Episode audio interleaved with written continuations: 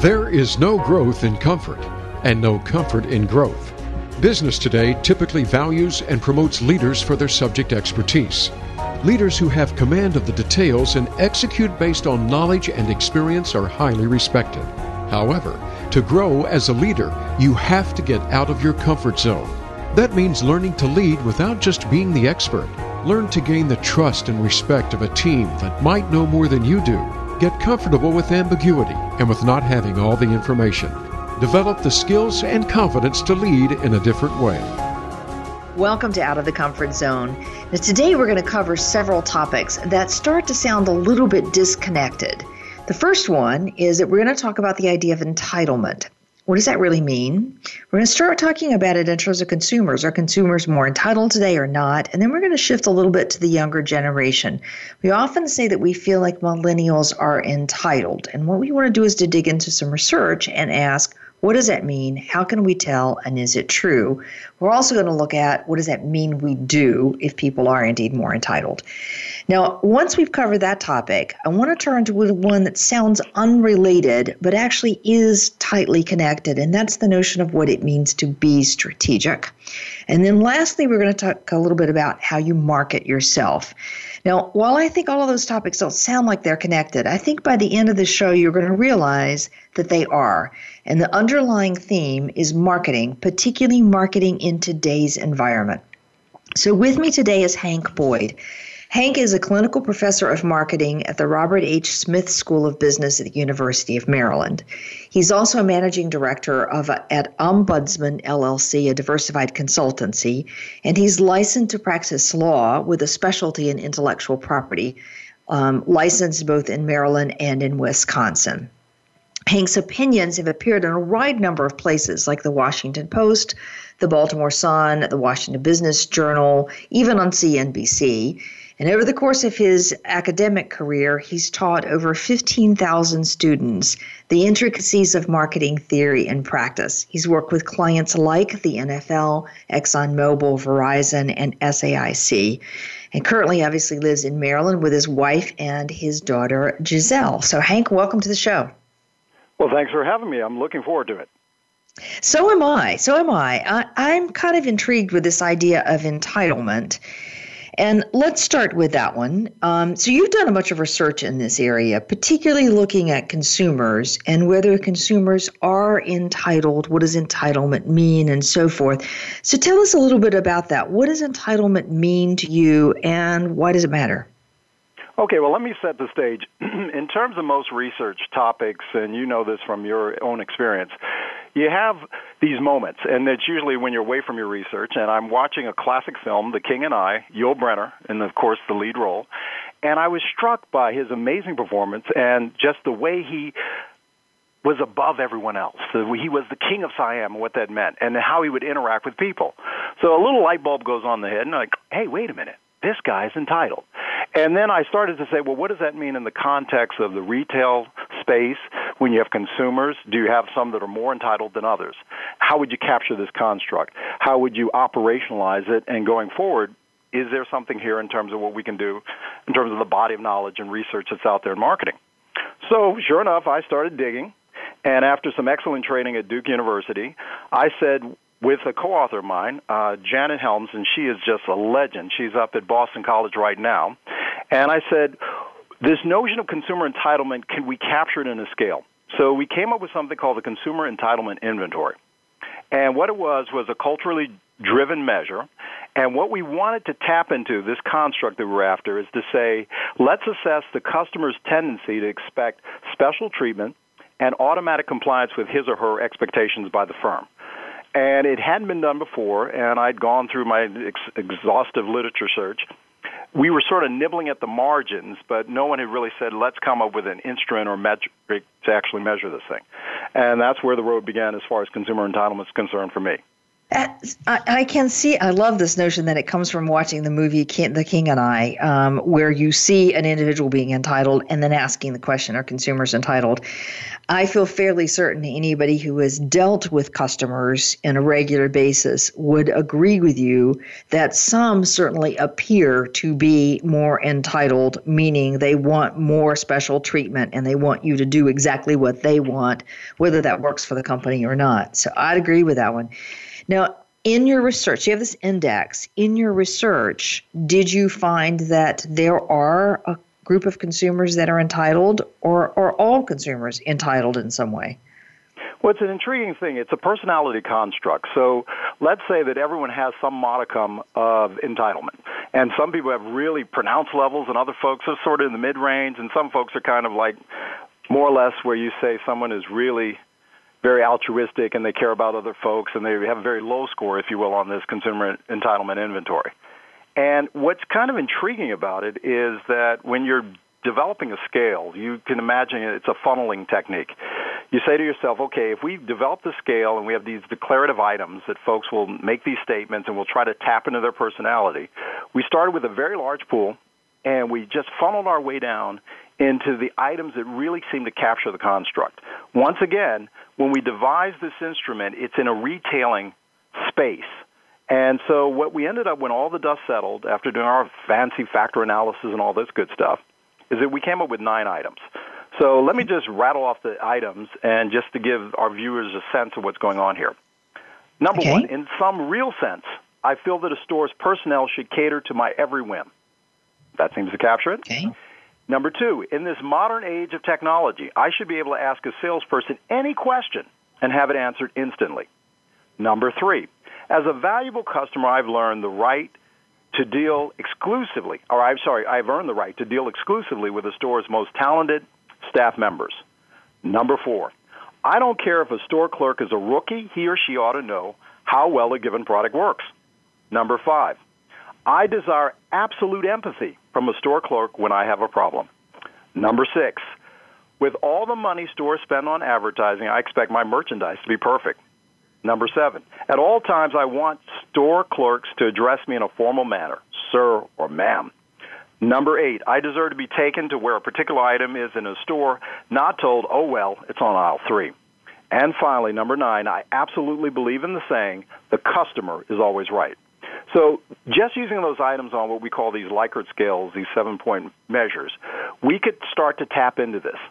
And it was rather fascinating because we had a huge pool. We had 410 subjects. Now, granted, they were undergraduates, but to have them go through our instrument and start to figure out are these the things that really capture this construct, I think we did it. So I know that sounds okay. rather optimistic, but I, I, really do think we captured it. I have no doubt you did it because I mm-hmm. think those are very interesting.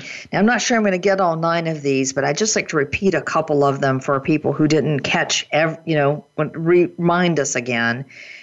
In a retail context, now I walk into a store and I expect the retail clerk to cater to my every whim, to mm-hmm. ask any question at any time and get an instant answer to deal i want to deal exclusively with really people who know what they're doing talented people.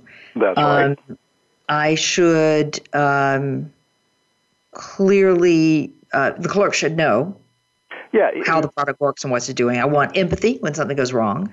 The merchandise right. should be perfect. Mm-hmm. i expect to be treated formally or we might say with significant respect Exactly. I want people to take me to where the item is, and the mm-hmm, customer mm-hmm. is always right. Okay, I didn't do too badly on those. Not bad. yeah, 100%. How's that? Okay. Um, okay. So I can see, I mean, it certainly resonates with my experience of watching some customers that they mm-hmm. would have more of this entitlement thing than others. And is that right. what you found? Mm-hmm. Yes, okay. and it's one of these things where, like you said, there's certain behaviors that would manifest themselves. Like if you're dealing with somebody who's highly entitled, and let's say there is a a serv- service failure, uh, something didn't go right, and you would expect maybe this person, if they're high on that score in terms of the scale we've come up with, they'd be very discourteous, and you would mm-hmm. see these emotional outbursts. You might even see complaining and uh, vocal complaining, this sort of thing, where someone really comes across as very irate and mm-hmm. so, very much, I, I'll I'll sign it to the notion of being a petulant child. So, what Okay. do you do in that moment when you've got this person that's acting poorly? What should be done? Okay. And what should be done? Please, do you have an answer? Do I have an answer? I would say that uh, based on the fact of when we came up with this construct and we went into literature from psychology, we were saying that, okay, all roots lead back to this notion of narcissistic personality disorder. And so we started to look at sort of the instruments that were there. And building from it, it was this idea that you really have to sort of mollycoddle. You've got to find a way to take on that sort of parental role of saying, okay, I am dealing with sort of a child. And I can't give in to if this person's yelling at me, you can't start yelling back. If this person's acting crazy, you've got to be that calm, rational parent that are going to slowly walk them back from the ledge and say, hey, it's going to be okay. Let's take some deep breaths. Here are some of the things I can do to make you feel better in the moment. Case in mm-hmm. point, just last night I was at Chipotle. And I enjoy Chipotle, and I'm waiting to place my order. And when I got up there, a young lady said, "Well, sir, right now we're sort of waiting on the chicken." And is that a problem? I said, no, no, I understand, no problem whatsoever. And before I could even say anything to the effect of, oh, this is wrong and you guys should be more streamlined, she immediately said, hey, can I offer you a drink? Would you like to get a drink over at the machine? So already she was going to diffuse a situation that might arise had I been a highly entitled individual in terms of this scale that we've come up with. Yeah. Okay, I there are three questions I want to follow up, but first I have to make a comment. I know that somewhere in my life teaching services marketing I used to say to people, you should say things like I can understand how you feel. But can I mm-hmm. just say that the last way to diffuse the situation in this moment is to say I can understand how you feel. It doesn't work very well. But as you're rightly saying, doing things that calm the other person down, that give them a distraction, that offer some benefit in exchange for the inconvenience and so on, and have a ready set of those that are not pandering to an individual probably diffuse it. I want to go backwards though, Hank. You've mentioned two things in this. Um, one is that this notion of entitlement is tightly linked to altruism, to people mm-hmm. who are willing to be helpful to others, or if we pick on Adam Grant's research, givers and takers. Is that true that when people are more entitled, they're less altruistic? Based on the research I have, yes. It's really much, when we think of narcissism, a self focus. So when you build from it's all about me, then these people are not going to have the ability to reach out and empathize with others and say that, wait a minute, you're just a regular person, there are other people in the line. No, the person who is entitled says, I come first. I should have my needs taken care of and forget everybody else. It's all about me. So that total inward focus. So they would be very much the opposite of someone who's altruistic and someone who's sort of saying, hey, I can help other folks, and it's better to go that way. Okay. All right. So more of the takers, if we use Adam Grant's language. And then that answered my second question, which is it really is tied to narcissism, uh, recognizing that narcissism is a complex construct in and of itself, but that more self oriented. Oriented. Exactly. Okay. All right. I'm going to bet everybody's listening to this is sitting there saying, Yeah, I get it about customers, but my real question is about my employees. Mm-hmm. So let me ask the big question. I know your research is around the retail environment, but Hank, I want you to take your experience and your intuition and translate that to employees. So, for example, the thing I hear more often than anything else at the moment is the younger generation, millennials and just entering Gen Z, are quote unquote entitled. Mm-hmm. Now, everyone who's researching the attitudes of millennials is going to question that language and whether that language is actually helpful because I've painted them in a box. Right. But that notwithstanding, what's your intuition about millennials and Gen Z? Are they more entitled? Okay, if we were to measure on average, sort of in the main, if you will, I would say yes. They'd probably score a little higher and it would be statistically significant on a scale. Does it make it unmanageable? I'd say no. But then again, out of fairness, we have to say, well, if you are entitled, it has a lot to do with, I guess, one's upbringing, where you're coming from, that sort of thing. Mm-hmm. If we look at boomers, most parents now are from the boomer generation. That was an interesting time that if you grew up in that time period of the 50s and 60s and you're a kid, you're in a pretty safe environment. It was a good time economically. Dad could be out there working, mom could stay at home. You got a real sense of saying, hey, things are great, the American dream's possible. All of that's there. And so when you subsequently go on to become parents, you're sort of saying, okay, I'm going to be less entitled. But if you contrast that upbringing of boomers with millennials, now millennials went through a lot. You talk about a short, sharp shock. You're talking things like latchkey syndrome. There was high divorce rates, blended families. And so coming out of that, where suddenly there's a shift in the economy from what was manufacturing now to an information age, there's more emphasis on you better come up with something quick. If you go to college, you're going to have huge college debt. How are you going to manage this? So all of a sudden, if it's kind of shaky on an economics front, also on in terms of an emotional feeding of one's needs and in terms of developmental stages, there are going to be repercussions. And so I don't think it's surprising that we find that millennials come out with some of the outlooks and values where they say, okay, I tend to be a little impatient. I'm very opinionated because my opinion matters.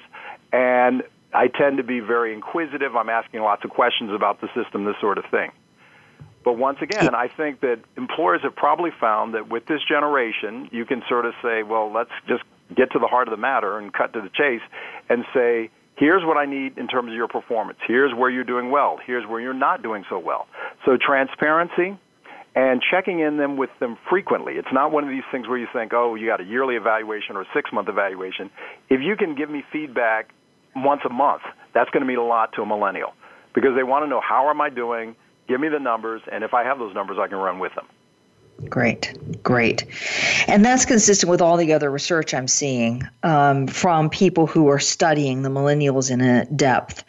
Mm-hmm. And, you know, I, I think it's fair to say that the millennial generation kind of got a little bit of a um, raw deal in that the economic environment is not as strong. The competition mm-hmm. for positions in place and performance in schools and testing and grade has seems like it has just gone up compared to what a boomer generation went through. Mm-hmm. Uh, information is always at their fingertips. It has been at their fingertips from the very beginning. So this notion that anybody is reachable and I could ask anybody anything is kind of just accepted as a norm. So that looks like entitlement to those of us who didn't have that set of norms. I agree wholeheartedly because what's fascinating, you saw this this sort of disruption happening with millennials. All of a sudden, your child is more like a peer or more of an equal than a child. And I really see it because my daughter, bless her heart, I love her tremendously, Miss Gigi. She's part of Generation Z. And so in her world, when I think of her upbringing, she's had helicopter parenting, all right, guilty as charged. She, she talks about being a bully buster. She's very proud about that in her school. She's a bully buster. She understands the notion there are these safe spaces. She seems to already understand that, okay, there's all this technology, as you said. This Generation Z is used to having five screens open at one time. So whether it's smartphone, TV, laptop, desktop, tablet, all right there, I can get something I want to know. And as far as the learning is going on, there's a lot of do it yourself. So I'm always struck by the fact that when Gigi was learning to read, and she did something I thought was very, very insightful, and of course, eh, she's my child, I'm biased, but she would watch things and she'd put on the closed caption. And I'm like, Gigi, why do you want closed caption? You're watching this Disney movie. And she's like, but Dad, I can hear it and learn how to read at the same time. So this ability to be self-taught becomes very important, I think, for this generation going forward. And once again, the notion that your child is more like an equal than a child – seems to be something that's out there in the culture.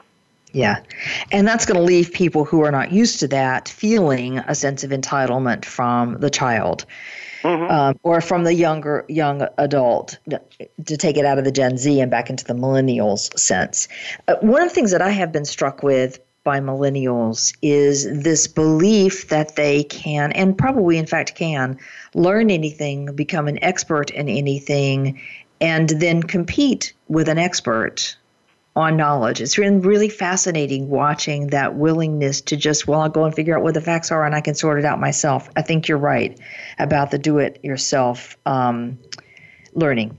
Okay, now this leads me back to your whole customer thing. Have you done any longitudinal work? Are we finding that customers or people in general are feeling more entitled over time?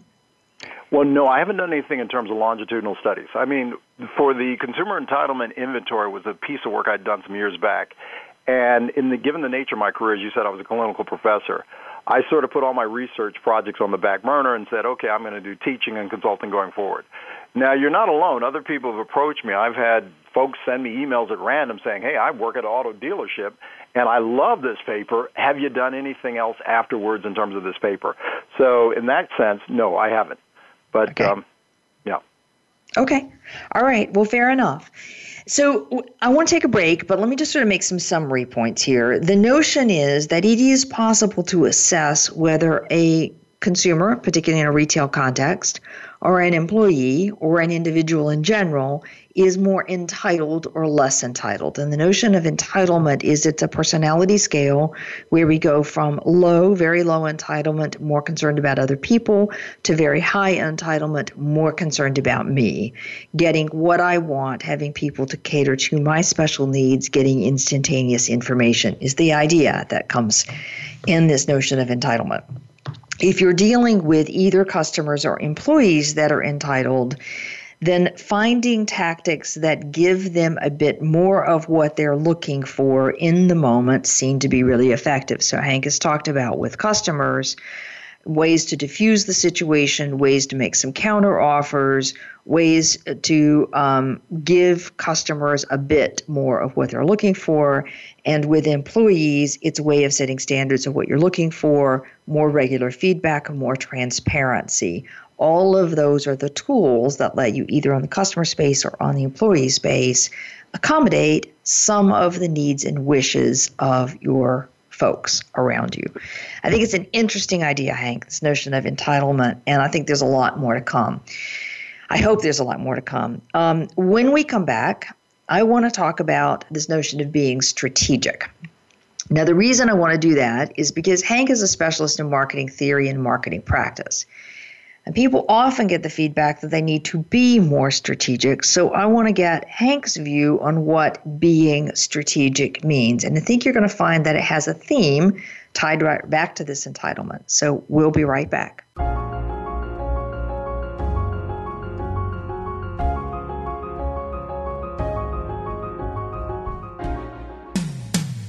When it comes to business, you'll find the experts here. Voice America Business Network.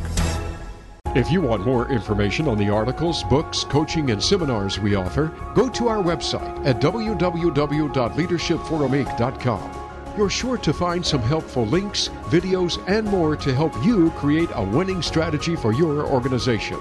Leadership Forum Inc., helping organizations get it and keep it is your business running? It should be running smoothly with nary a hiccup, like a finely tuned machine. But if you're like most businesses, yours may be running nowhere close to that. Listen for Operationally Speaking with your host, Sergio Samel. Our program will help you to run your entrepreneurial business easier, better, with less frustration. And by running it well, you're sure to be poised for faster growth. Tune in every Friday at 3 p.m. Eastern Time and 12 noon Pacific Time on the Voice America Business Channel. Now you don't have to stay linked to your desktop or laptop. Take Voice America on the go and listen anywhere. Get our mobile app for iPhone, Blackberry, or Android at the Apple iTunes App Store, Blackberry App World, or Android Market.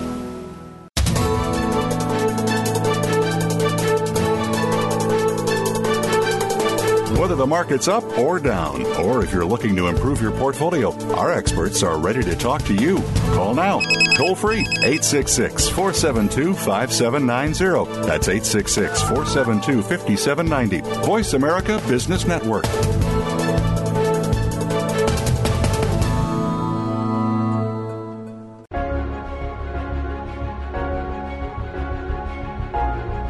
You are listening to Out of the Comfort Zone to reach Dr. Wanda Wallace or her guest, call into the program at 1 866 472 5790. Again, that's 1 866 472 5790. You may also send an email to wanda.wallace at leadershipforuminc.com. Now, back to Out of the Comfort Zone. Welcome back. With me today is Hank Boyd. Hank is a clinical professor of marketing at the Robert H. School Smith of Business at the University of Maryland. He's a managing director at Ombudsman LLC, a diversified consulting practice, and he is also a licensed to practice law in Maryland and Wisconsin, and specialty in intellectual property law.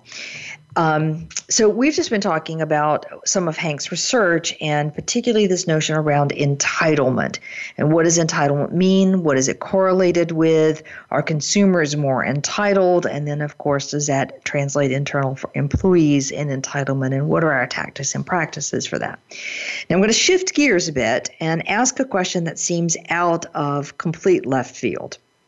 But because Hank has all of this experience in marketing theory and practice, and because one of the big comments that people often get in a 360 evaluation is that they need to be more strategic. And most people who get that feedback have no clue what on earth it means to be more strategic. So I'm going to turn to a marketing specialist and say, Hank, in your view, what does it mean to be more strategic? Okay, to be more strategic is to think ahead systematically. Now, what we advise our students to do, and I'm sure most folks have heard, you got to make some plans. You got to lay down some plans. It's very important. And so, even if you go back to great sort of texts that are out there, look at Sun Tzu's The Art of War. He talks about the general that makes plans. The one who lays down those plans is more likely to win the battle than the general has no plans whatsoever. All right. Well, people make their plans, and they think, I'm going to work this plan, and I don't care what comes at me, I'm just going to march on through. However, life being what it is, you put this plan together, what you're going to do, data comes in, you start absorbing, you open your eyes, you start taking in information, and you start to realize that, wait a minute, I don't know if this plan can stay intact. I might have to improvise. I might have to alter. I might have to pivot. And the smart firms are out there doing this all the time. So they plan, they bring in their marketing intelligence, they bring in the information, and when they see how it lines up with the plan, if it doesn't fully square, they say, okay, well, we're going to have to make this adjustment. We're going to have to pivot this way. And it's an ongoing dance. It's one that once you start, you can't stop. And it becomes very important if you want to be successful that you keep at it. I think a lot of companies get in trouble when they come up with a winning product or service. They put it out there. Everything's lovely. It's wonderful. It's great for a while. And then, of course, the market shifts. Competition comes in the space they didn't anticipate. And all of a sudden, they're a loss. They're adrift. They don't know where they're going, what's going to happen next, this sort of thing. But if you are constantly planning, taking in information, and reacting accordingly, you'll be successful. Okay.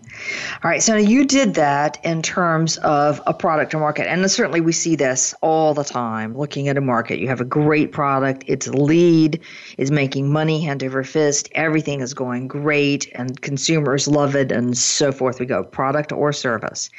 And then competition comes in or uh-huh. price changes, and the company just doesn't move quickly enough and then their standing drops down.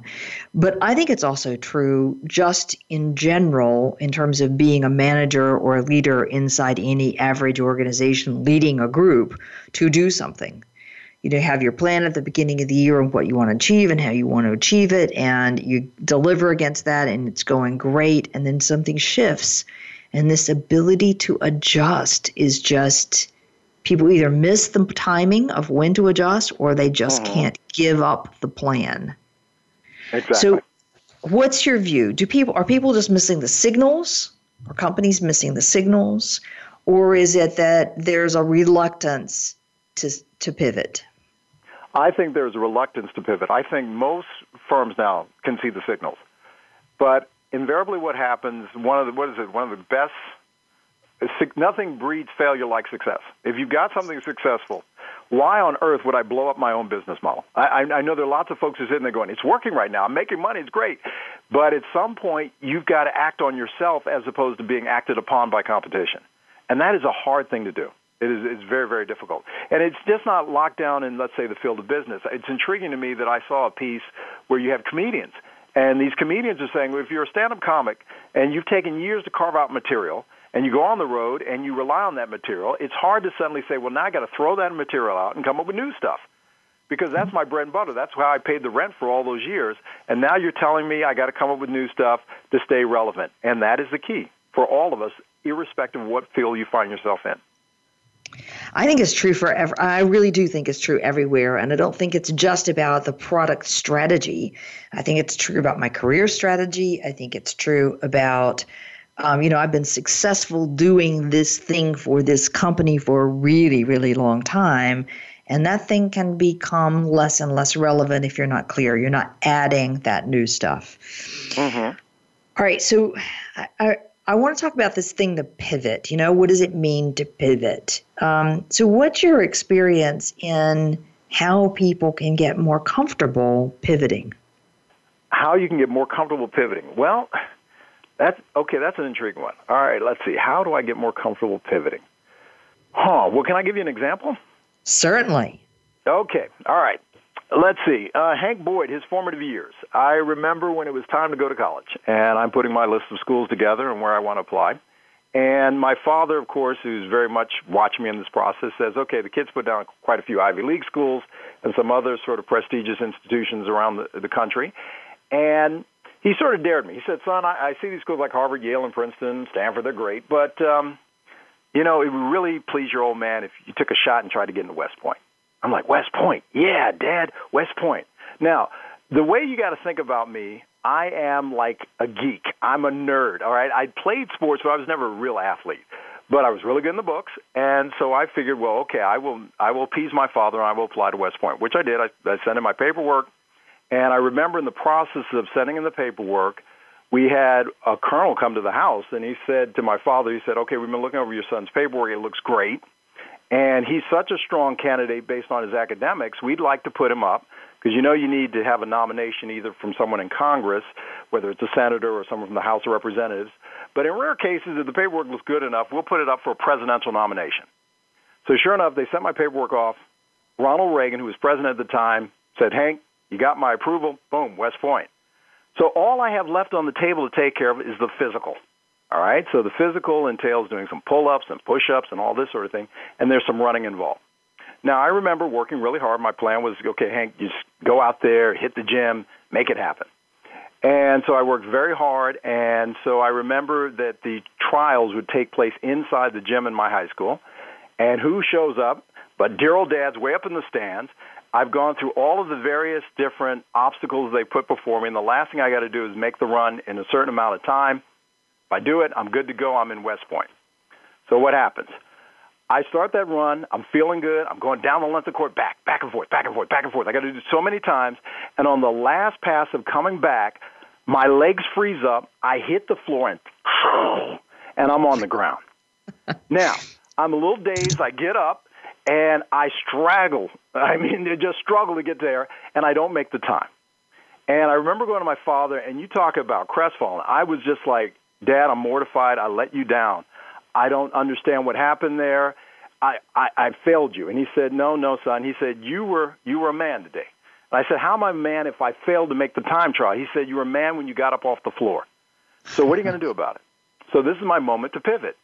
So I mm-hmm. remember saying to myself, okay, I'm not going to let this beat me. And sure enough, they said, Hank, we'll give you another chance in like two months. Start running like a crazy man. Get in shape, whatever it takes to make this thing happen. So sure enough, I remember working really hard for those next two months. I had to put out of my mind where it didn't work before. And sure enough, that second time around, the second bite of the apple, I succeeded. I was accepted to West Point. So there just comes a time when you get the evidence, things come in, and you respond accordingly. Okay. Yeah. So I love that story. That's fabulous. Um, and I had never heard that story, so that's incredible. And I can imagine what it's like as a young guy trying to impress everybody and trying to achieve your goal that you think you've gotten planned, and you fall flat on your face in the front. Flat I mean, on my so, face. it'd be awful. It'd be absolutely awful. It strikes me that this is a lot like resilience in mm-hmm. that stuff goes wrong. You need to see that stuff has gone wrong. So, the realistic side of resilience.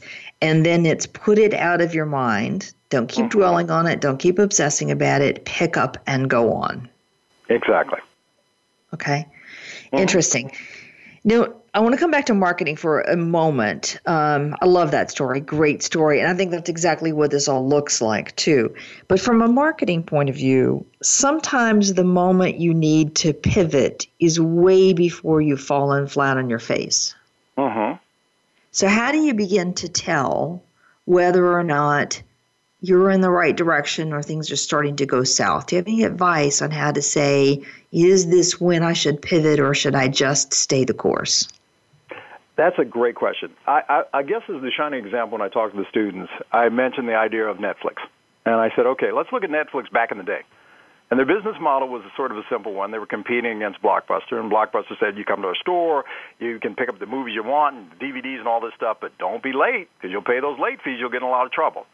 And Netflix comes along saying, "Well, we can do it through the mail. We're going to mail you the DVD. You got 30 days. If you're late, don't worry about it. Just get it back to us, and we can make this work." And sure enough, Netflix is making money. They're profitable sending DVDs through the mail. It's a great business. And yet, the person in charge, the, the person who said, okay, this is my vision of the, the company, said more or less, uh, we've got to do something because I don't think this is going to work going forward. I think what he was able to do is sort of project himself. I think it's Reed Hastings. I, I hope I'm right about that in terms of uh, Netflix. He was saying, okay, as I look forward here, I'm saying to myself, if I'm a consumer and I still have to go through the mail of getting my DVD, it's kind of inconvenient. And I can see already there are all these devices, these mobile devices people have. Wouldn't it be great if you could have your movie on any of these devices? And wouldn't it even be more streamlined if we could stream it to you as opposed to doing through the mail? Now, once again, they're profitable, and he's saying, no, we're going to blow up our own business model and we're going to move to this streaming. And at the time, I'm sure the people inside Netflix saying, Guy, what are you doing? Come on, we're making money. Why would you do this?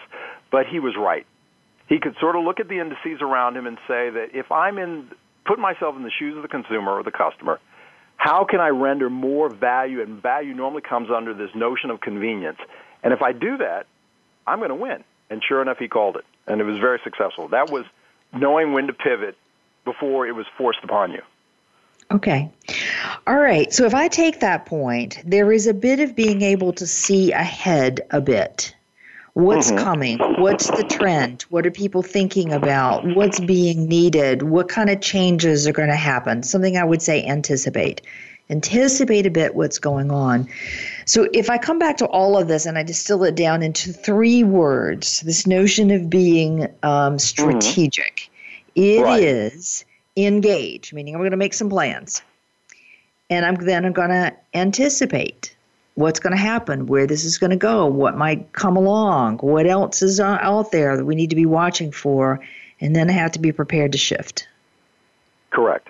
In other words, one of the things that's captured by this, I'm pretty sure you might be familiar with her work, Faith Popcorn is one of yep. the futurists that are out there. And she has this term, I love the term. She says, as a good marketer, you've got to braille the culture. And that makes total sense. You, as a marketer, you, your responsibility is to always be cognizant what's going on out here, what's happening in the world, how are things shifting and changing, because nothing stays the same. And so, in a world where you know it's always in flux, you have to be watching, you have to be tuned in. That's the only way you're going to make it. And if you are one of the fortunate firms that you've had some early success, just because you've had the early success doesn't mean the world can't change on you. And you want to be positioned accordingly before it does. And if you do that, you'll be successful. Okay? So plan, tune in, and pivot. Mm-hmm. I love it. I love it. I think that is a wonderful capture on what it means to be strategic. Okay, so with me today is Hank Boyd. Hank is clinical professor of marketing at the University of Maryland. He's also managing director of Ombudsman, which is a diverse consultancy. I can't say that out straight. And he's licensed to practice law in Maryland and Wisconsin. Hank has taught over 15,000 students on marketing theory and practice, and he's worked with clients like the NFL, ExxonMobil, and Verizon. We've been talking in this last segment about what it means to be strategic. And what I find interesting about this notion of strategic is yes, it is about planning, but there's a lot more emphasis on looking, not just getting stuck in the place that you're in, but looking for alternatives, looking for possibilities, and the willingness to shift, to pivot. If I come back to what we were talking about in entitlement, I think the ultimate issue in how you deal with entitlement, entitled customers or entitled employees, is your willingness to adjust, to shift, to see the trend, to see the need, anticipate it a bit, and be prepared for it, not just stay with what you've always done. Okay, so when we come back, we're going to take Hank's knowledge about marketing and turn it on its head and say, well, so what does that mean about marketing me?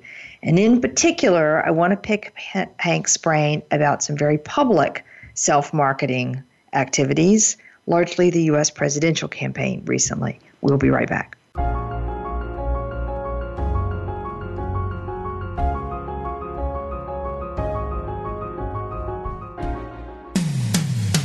It comes to business, you'll find the experts here. Voice America Business Network. If you want more information on the articles, books, coaching, and seminars we offer, go to our website at www.leadershipforuminc.com. You're sure to find some helpful links, videos, and more to help you create a winning strategy for your organization. Leadership Forum Inc., helping organizations get it and keep it. Tune in to the Soul of Enterprise Business in the Knowledge Economy with co hosts Ron Baker and Ed Kless. Ron and Ed will show you how to recognize that wealth is created by intellectual capital. It's all in the possibilities that we can create and that are created for us. These possibilities are destined to be discovered by human imagination and through the service of others, creating a brighter future for all of us. The Soul of Enterprise is heard live every Friday at 1 p.m. Pacific Time, 4 p.m. Eastern on the Voice America Business Channel and simulcast at the same time on the Voice America Variety Channel. Have you become a member yet? Sign up now to become a member of Voice America. It's always free and easy. Plus, you get to take advantage of some great member benefits. Get unlimited access to millions of hours of on demand content across all of our channels. Keep track of your favorite episodes, shows, and hosts in your own customizable library. Find out what shows you might be interested in based on your favorites. Plus, you get insider access with our newsletter. Membership gives you more. Sign up at voiceamerica.com and click register at the top right. We're always talking business. Talk to an expert. Call now, toll free, 866 472 5790. That's 866 472 5790. Voice America Business Network.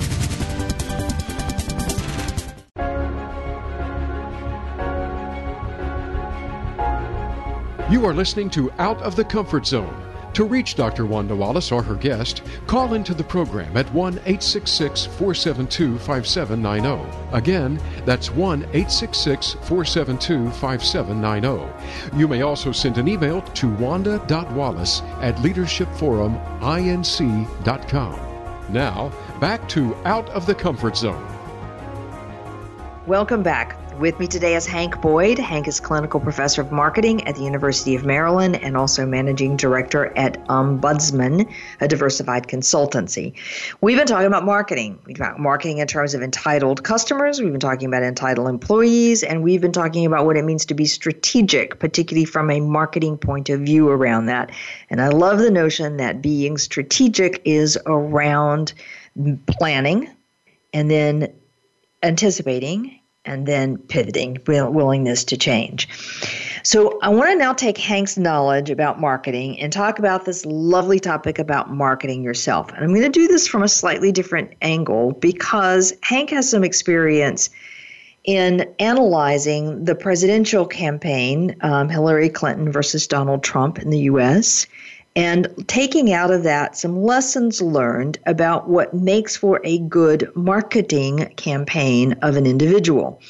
Now, we're going to do this in an apolitical way. So, whether you're a supporter of Trump or a non supporter of Trump really doesn't matter. What we're interested in is what can we learn out of this campaign about effective marketing of yourself. So, Hank, what's your perspective on this one? Okay, well, this is a very interesting one. Uh, when I teach the marketing strategy course, I try to have a true discussion. And so, one thing that I always try to avoid, if you think of Ferris Bueller's Day Off, think of poor Ben Stein. Anyone? Anyone? Anyone? So, I try not to be that guy. All right. So, what we did, we looked at the recent presidential race of, of course, Donald Trump versus Hillary Clinton. And I asked the students certain questions, and we were looking at it from a marketing standpoint. So, irrespective of your politics, I would have a question like, you have to admit that Trump knows something about solid marketing strategy. And then I said, okay, what did he do right in some sense? And the students threw back at me, well, MAGA is in my mind. Make America Great Again was a great slogan. And they said it was a great slogan. Why? Because even though he wasn't the first to use it, Ronald Reagan was the one to actually coin the term. Trump picked up on it, and it fired folks up. It spoke to the notion that the American dream is not dead. It was anti establishment. Students felt it was simple, straightforward, and it spoke to action. We're going to do something here. And also, from the standpoint of marketing, once again, who are you going after? What's your target market? They gave credit to Trump for saying, look, he tapped into the blue collar workers that felt like they had lost their jobs due to technological displacement. Folks that are somewhat xenophobic that are out there, he spoke to them as well. Folks that were forgotten, lost in the system, suddenly he said, hey, I'm your guy. And of course, I pointed out on a historic note, it was very reminiscent of what Nixon had done with his notion of the silent majority. And further things that the students raised when we had this discussion of sort of saying what's going on with messaging, where the political planks on the platform, they raised the following things and rattled off a list pretty quickly. Drain the swamp, build the wall, repeal Obamacare, make our military bigger, bring back jobs to America. We're going to invest in infrastructure, and we're going to label China a currency manipulator. We're going to bring back coal mining jobs. And it was very quick in terms of, yes, these are the things he's talking about doing. Then, as we reflected some more on it, I said, okay, well, once again, we're talking about what is it that Trump did. Bear in mind, here's a guy who ran in the Republican primary. There were 17 other candidates, and these folks were governors and they were senators and other folks that really had seasoned backgrounds in politics, yet he managed to break through. How was it done? Well, the student said, well, Trump was already a celeb, so he was a bit of a national brand. He positioned himself as the classic outsider.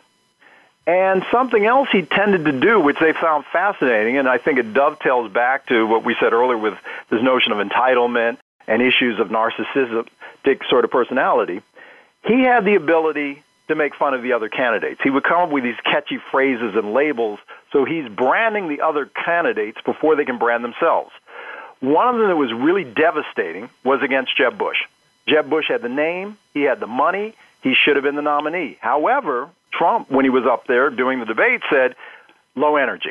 Once he hit him with that label of low energy, it was pretty much over for Jeb Bush. Other points that the students raised were saying, well, gee, he got a lot of free press. We're talking to the tune of $2 billion of free media coverage. And he could be jovial, he could be funny, and kind of laid back. So he wasn't PC in the least. And that sort of drew in some of these voters that were out there that were forgotten by the pollsters. I think that, of course, when all the dust settled, a lot of people were shocked the night of the election, I'm being one of them, thought that, yes, Hillary's got this in a bag. No problem, it's a done deal. But once again, you find that if you are really good at marketing, if you can get it right in terms of what is my brand, what do I stand for, here's my message, here's what I'm going to do for you, and if it's something that fires up people, you can win.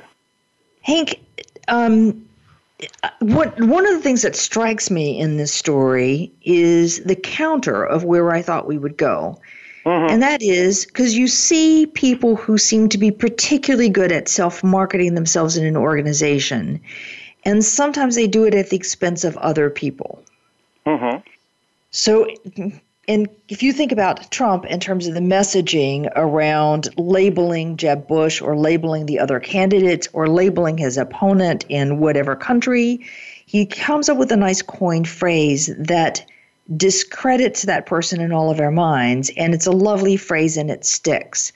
Mm-hmm. The same thing can happen inside a company. And what this just points to is that if you don't brand yourself first and quickly and well, you're then vulnerable for someone else branding you, such as not strategic, lacking gravitas, or whatever else. And then you see in the power of this one a catchy phrase. I mean, I think one of the things Trump has done incredibly well is he just seems to have a knack, or somebody has a knack, for coming up with a phrase that sticks. It's memorable. Even if we don't like it, it's memorable.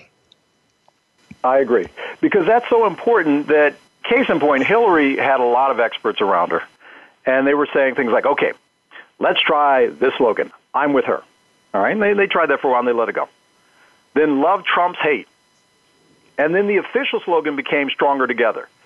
And they aimed for inclusiveness and they wanted to say that all of these different factions will come together on the Democratic side for Hillary. But it didn't really speak to action. It didn't fire up people, and it wasn't something that managed to stick. And it's so important what actually gets into memory. So I agree with you mm-hmm. 100% on that one. And that's what it's all about at the end of the day from a marketing standpoint.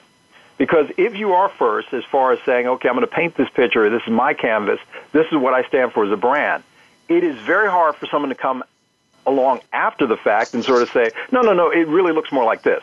Once it's stuck in the public's mind, once it becomes indelible, it's there. And it's going to be there a long time. Okay. I can, you can that is a really important message. So you know of all the things that we've talked about about how do you brand yourself and how do you think about your branding and so on, this notion of why it's so important to do it because if you don't do it, then others will do it for you, and you can bet it's not going to be the way you'd like it to be. But you mm-hmm. also said another thing. I think it's important too that whatever messages we want to give, whether it's you know an action we want to take or something we want to change or alter, or it's our own personal brand is that it has to be something that sticks, that's memorable. And you said a third, a second thing, that it needs to be actionable. It needs to mm-hmm. speak to action. And too many times, I think when we're talking internally about self promotion, we're not talking about the actions, about the results. We're talking about attributes. I'm a good mm-hmm. person, mm-hmm. as opposed to the action. I'm going to take this in this direction, for example. Mm-hmm. Yes, I agree with that. And I guess the other thing, in terms of um, from a marketing standpoint, marketing at its core, what we've been teaching um, the currency of late, is to understand that it's really about what we call relationship marketing. So when you think about whether you're a politician, you're going after voters, whether you're a business, you're going after customers, how can I cement a relationship? How can I really get someone to say, this brand is a part of my life. This company is a part of my life. This politician is part of who I am or, or, or my sense of self. And that's what it's all about at the end of the day. So these things that you can do that build toward that relationship. And as we said earlier, this notion of entitlement. How do I make this person on the other end feel a little special? That they really matter to me, that it's really a one to one relationship that we have going on, even though I'm a big, huge corporation or company. I marvel at the fact just the other day, I recently I picked up another year, I turned 54, and I got a call. It was an automated machine, and it was from my insurance carrier, Allstate, saying, Happy birthday to you, happy birthday to you. And I heard that, and I was like, wow, that's so cool. You guys know it's my birthday, and you're singing the song. And they had some fun with it, but I have to imagine that those points of contact really matter to consumers. So in that one little moment, they remembered that, oh, yeah, we got the record, we got the data, let's make it actionable, let's do something. And to simply have a phone call once a year for our customers might make the difference, and it's enough to deflect sort of the inroads that our competitions might make against competitors might make against us. Okay. All right, Hank, fascinating. I think that same thing applies internally as well. This showing people that they're special and that um, just that one-to-one connection and it comes back to the relationships you create internally in doing that one little thing for somebody that's easy for you and that is a favor for them and that helps out. Those are the things that build a relationship. Hank unfortunately we're out of time. Fabulous show today and a lot of themes from entitlement to what it means to be strategic, to what it means to market yourself. And you see all in this, once again, the power of the relationships, the power of the ability to adjust, and the power of finding just the right thing that's going to speak to the right person. Hank is a clinical professor of marketing at the University of Maryland and a managing director at Ombudsman. And Hank, it's been a pleasure having you on the show. Well, I've really enjoyed this tremendously, so thank you so much. All right, thanks. And tune in next week for yet another episode of How to Get Yourself Out of Your Comfort Zone.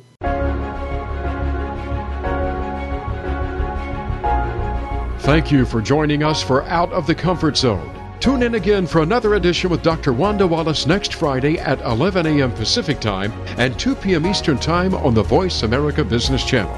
Reach outside your comfort zone this week.